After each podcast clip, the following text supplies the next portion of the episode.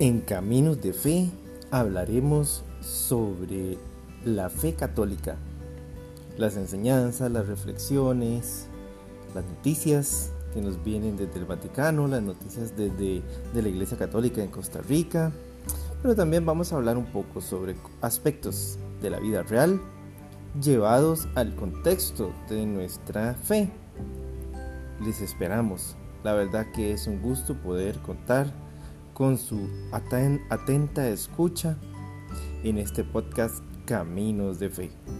También comentamos algunos documentos que nos encontramos de la iglesia muy importantes como el catecismo o en el caso también tenemos el libro de El ángel de la vida que estamos narrando poco a poco. De verdad es un gusto que nos compartan este podcast con sus amigos.